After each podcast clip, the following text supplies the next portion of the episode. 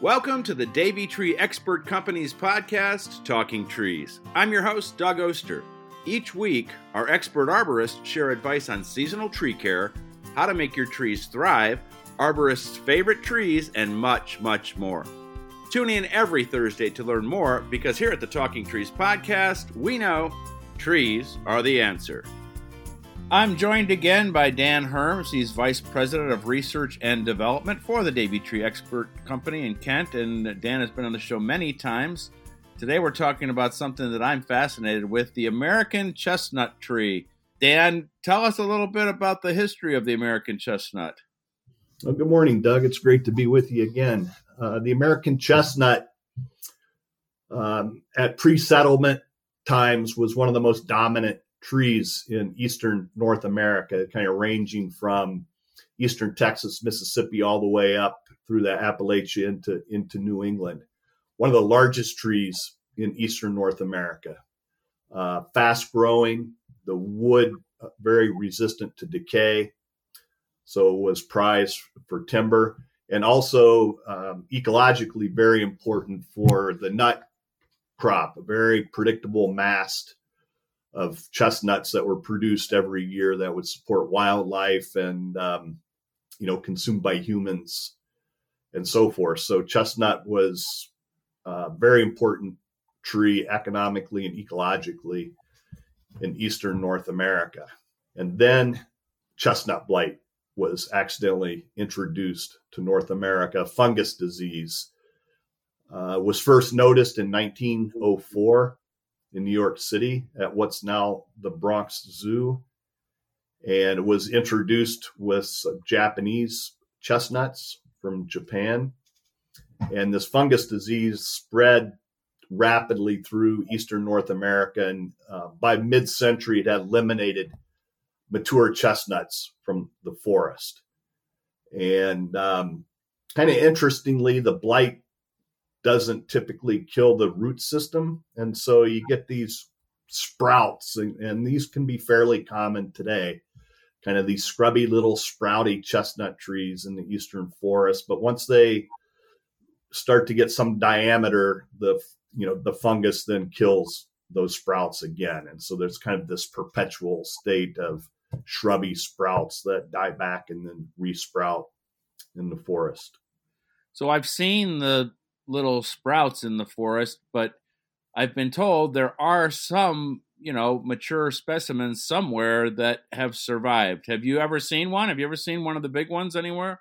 I have. So I've seen uh, large trees in Michigan. I think my understanding is most of the large surviving trees are grow have were planted and are growing outside the natural range of chestnut. And so they kind of have escaped the disease. And so there's, you know, trees that I've seen in the Upper Peninsula of Michigan. Um, it's a pretty famous stand in Wisconsin. But there are there are some um, trees, large trees in, in within the native range of chestnut that have somehow escaped, and they may it may be that they're naturally resistant. And so there is, you know, work underway with those trees to uh, you know evaluate if they are in fact naturally resistant and and use those in in breeding programs. We're breeding North American chestnuts to to develop uh, resistant varieties to use in restoration of the the forest. I mean, it's such a beautiful wood. When you see like here in Pittsburgh, I will go into older buildings and I will see it used all over. I, I my understanding was it was an easy wood to work. It was a straight wood and oftentimes a very beautiful wood.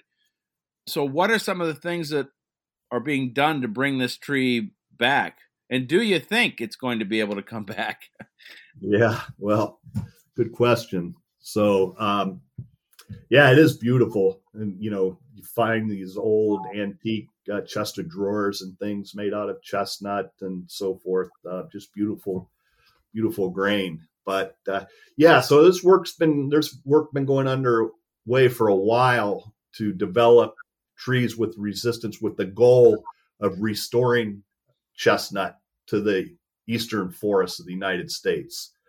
And so the American Chestnut Foundation has played a, uh, a central, perhaps the central role in this, this effort. And one approach that they've used with some success is um, crossing or hybridizing American chestnut with uh, Asian species, like the Chinese chestnut, which has natural resistance. So the, the, the chestnut species in Asia are naturally resistant because they co-evolved with the fungus, and they have natural resistance. And just as an aside, I'll say this is a uh, reoccurring phenomenon. So we get an invasive species that is introduced to North America, be it a disease or an insect. The North American species have no history with it, no resistance, and they experience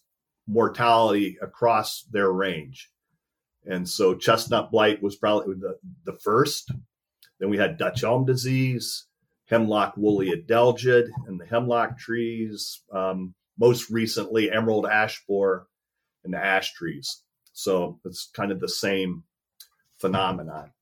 But yeah, so going back to the American Chestnut Foundation and the hybridization project. So crossing the resistant Asian species with the susceptible North American species, and then they back cross the offspring to uh, so that they get a genotype that's almost pure North American with the resistance genes from the Asian species just uh, captured in a small part of the genome. So they can get a species that's well over 90% North American with uh, just a small percentage of the, the Asian genome provides the resistance. So the resistance is due to just a few genes. And um, and so they these have been planted. Thousands of these have been planted. These hybrids. They've they've they've used them in strip mine reclamation. Um, I've read even that, that that one was planted at the White House. So you know, this is an ongoing effort. Um, I mentioned the crossing of the American chestnuts, the surviving American chestnuts, the American chestnut um, uh, cooperative foundation, I believe it's called the ACCF, is leading that effort. And then there's a third effort, which is um, creating genetically modified chestnuts that have resistance to the chestnut blight. So let's talk a little bit about that. You know, whenever you bring up GMO, people get freaked out. They they worry about it. Is there a reason to worry about a GMO chestnut tree? GMO plants are definitely controversial, no doubt about it.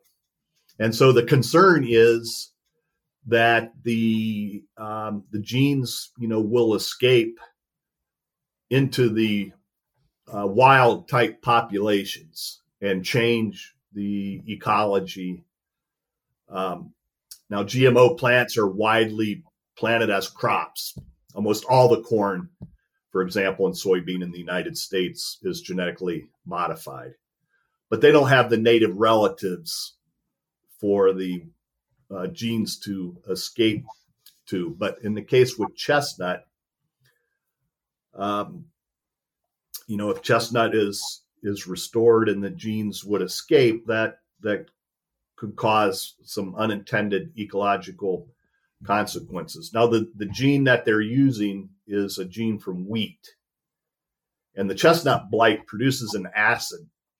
The fungus produces an acid, and this acid uh, is damaging to the cells of the chestnut tree, the vascular system, causes a, a cankering, and so that's how the the tree is damaged by the fungus. This wheat gene produces an enzyme that degrades that acid and makes the tree tolerant of the fungus by disarming it. And so that's the approach. And they've been working, the State University of New York um, College of Environmental Science and Forestry has been working on these genetically modified chestnuts for some time. And there's a cultivar called Darling 58 that they have been um, working on. And the American Chestnut Foundation had been evaluating um, this this cultivar, um, but recently, like just late last year, the American Chestnut Foundation decided to no longer support that research or the petition to the USDA to uh, plant this tree into the wild. And it was also about that time it was found out that the there was a kind of a mix up in the identification of the cultivar, and that the cultivar that the American Chestnut Foundation had been evaluating was actually one called Darling 54 and not Darling 58. It wasn't performing well, and um, for various reasons, they decided to no longer support that project. My understanding is the State University of New York College of Environmental Science and Forestry is still pursuing a permit with the USDA APHIS, the Animal Plant Health Inspection Service, that regulates um, genetically modified plants, among other things. So, if it's approved, it would be the first native tree to be released into the forests of North America.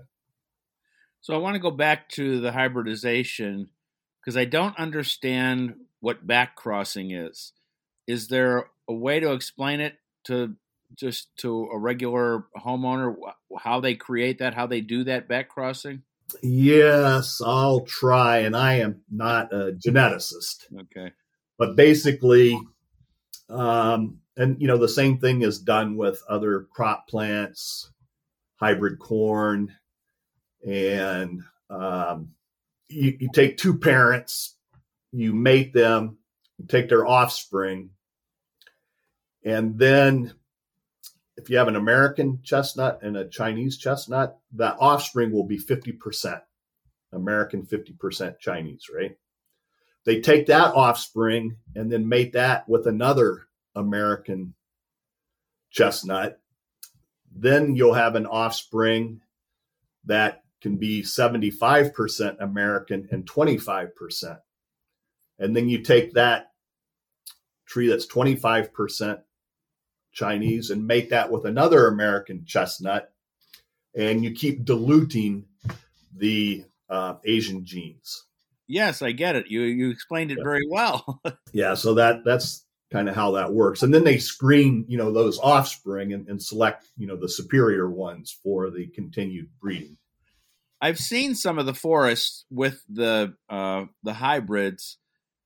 How are they doing? I mean, they're making progress, right? I mean, they're getting some decent sized trees. My under I've not actually ever seen them in the in the wild, but my understanding is that they're performing well. The ones I've seen, they were actually up on Chestnut Ridge, believe it or not, yeah. in PA, and they had uh, serious fencing around that because the deer and the mm. bears actually want to go after the the trees as soon as they put on their uh, their fruit, and so. Ah, well, that that makes sense. The nuts are delectable. It just must have been so tragic in so many ways when that chestnut blight came in because so many so much of the economy revolved around chestnut trees. You know, they say the the the wood that took you from cradle to grave. Uh, you know, I've, I've read these stories where people, when it would the chestnut would bloom, they would look up on the mountains and, and you know it blooms late. It blooms in in the summer, and you'd look up mm-hmm. there and they'd say it looked like snow on the mm-hmm. on the ridges. That's how uh, prevalent there. And then I, I read one other story where George Washington was crossing Chestnut Ridge, and he had to get off his horse because there were so many uh, leftover chestnuts and the uh, the shells and the uh, all that that he, the horse couldn't walk on it. So huh. those are the fables yeah. I've heard anyway. Yeah, well, it was it was a dominant species, uh, you know, for sure, especially in um, you know particular habitats like the moist, well drained, slopy, acidic soils. Um, yeah, spec, you know, spectacular tree. I've I've just seen like the old black and white photographs of these huge, majestic uh, chestnuts with, um, you know, people standing in front of them for scale. Just, you know, they're just they're huge. They're they're like something you'd see in the Pacific Northwest. So, what do you think for the future? I mean, from a scientist's point of view, uh, you know, from my point of view, I'm just like, I'm just so hopeful, and you know, I figure with with all this great work being done, that you know, probably not in our lifetime, but eventually that tree might come back. From a scientist's point of view, what do you, what do you think? Well, I'm you know I'm hopeful. Um, and I'm hopeful that you know that it that it, that it can be a model because you know we have these increasingly devastating invasive species, and I mentioned a few, but there's others too. The red bay ambrosia beetle and its um, associated disease, beech bark disease, beech bark scale, balsam woolly adelgid, you know that are have killed their host plants on a range wide basis, and I think host plant resistance, because that the lack of host plant resistance is the problem. Bio, biological control, like what they're trying with emerald ash borer, I think um, you know ha, has a place, but um, you know when you plant susceptible North American species in Asia, they they get wiped out by these organisms, even though the biological control agents are are present. So, you know, if, we can have a, a successful resistance breeding program that leads to restoration of a um, a dominant species in the American forest, that that would be a great thing. It hasn't happened yet, but I'm hopeful that that it will. Well, we're both hopeful, and as always, thanks for explaining it to us from a scientist's point of view. Always great to talk to you, and I know we'll be talking again soon. look forward, look forward to it, Doug. As always. Thanks, Dan. I'd love to see one of those mature chestnut trees. I have never seen one. Now, tune in every Thursday to the Talking Trees podcast from the Davey Tree Expert Company. I'm your host, Doug Oster, and do me a big favor Subscribe to the podcast so you'll never miss an episode. Do you have an idea for a show, a comment? Have you seen a chestnut tree? Send us an email to podcasts at davey.com. That's P O D C A S T S at D A V E Y.com. And as always, we'd like to remind you on the Talking Trees podcast trees are the answer.